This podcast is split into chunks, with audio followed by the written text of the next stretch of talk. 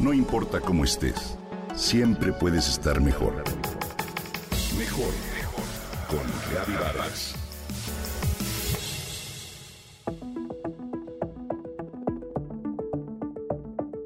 ¿Has oído hablar del agua elástica?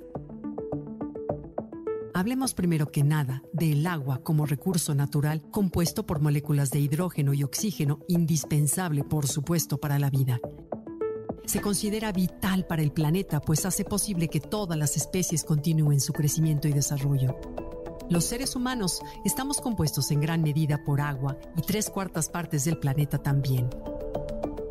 Nuestro cuerpo tiene unos 37 litros de agua, es decir, el 66% de nuestra masa corporal. La Tierra es también llamada planeta azul gracias a que el agua cubre 70% de su superficie, pero el elemento que propicia la vida en este planeta es potable en un 0.025%. Sí, desde el espacio vemos 96.5% de agua, pero es esta corresponde a agua salada de mares u océanos. Solo 3.5% del agua en nuestro planeta es dulce y de esta porción 70% está congelada en los glaciares y 30% escondida en el subsuelo o en pozos. Así que este líquido es tan mortal también como las balas. El agua sucia mata. Un menor de 15 años tiene de media el triple de probabilidades de morir por una enfermedad relacionada con el agua sucia que por la violencia relacionada con un conflicto bélico.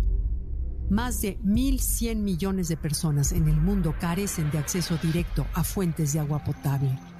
En el libro del agua, su autor Alok Jha, periodista científico, explica que el agua es un elemento increíblemente extraño porque no sigue las reglas de la química, ya que ni siquiera debería ser líquida. Debido a las temperaturas y presiones de la Tierra, sería más bien un gas.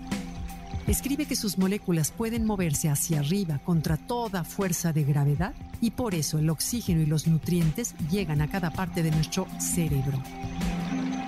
Recientemente en la Universidad de Tokio desarrollaron un material llamado agua elástica a partir de una mezcla de 2 gramos de arcilla, materia orgánica y agua natural. Este es ideal para fabricar medicamentos como sustituto del plástico o de la silicona.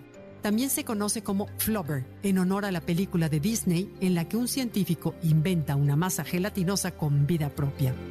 El agua elástica es una opción ecológica que podría terminar con algunos problemas ambientales generados por el plástico, pero al mismo tiempo agravar los problemas derivados de la huella hídrica al estar compuesto en su mayor parte por agua. La preocupación por la escasez de este líquido ha llegado al cine y a la literatura. Algunas películas que hablan sobre el agua son El niño que domó el viento, La sed del mundo, Eric Brockovich y Rango. Algunos documentales son Taped, A World Without Water y Flow for the Love of Water. La sequía de James Graham Ballard es una novela apocalíptica que muestra un mundo donde el agua potable ha desaparecido.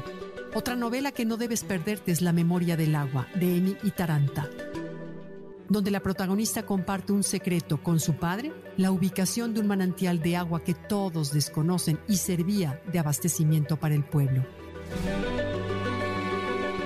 ¿Qué tal si lees o miras algún ensayo documental sobre el agua? Todos tenemos que hacernos conscientes de ella de alguna manera. ¿No crees?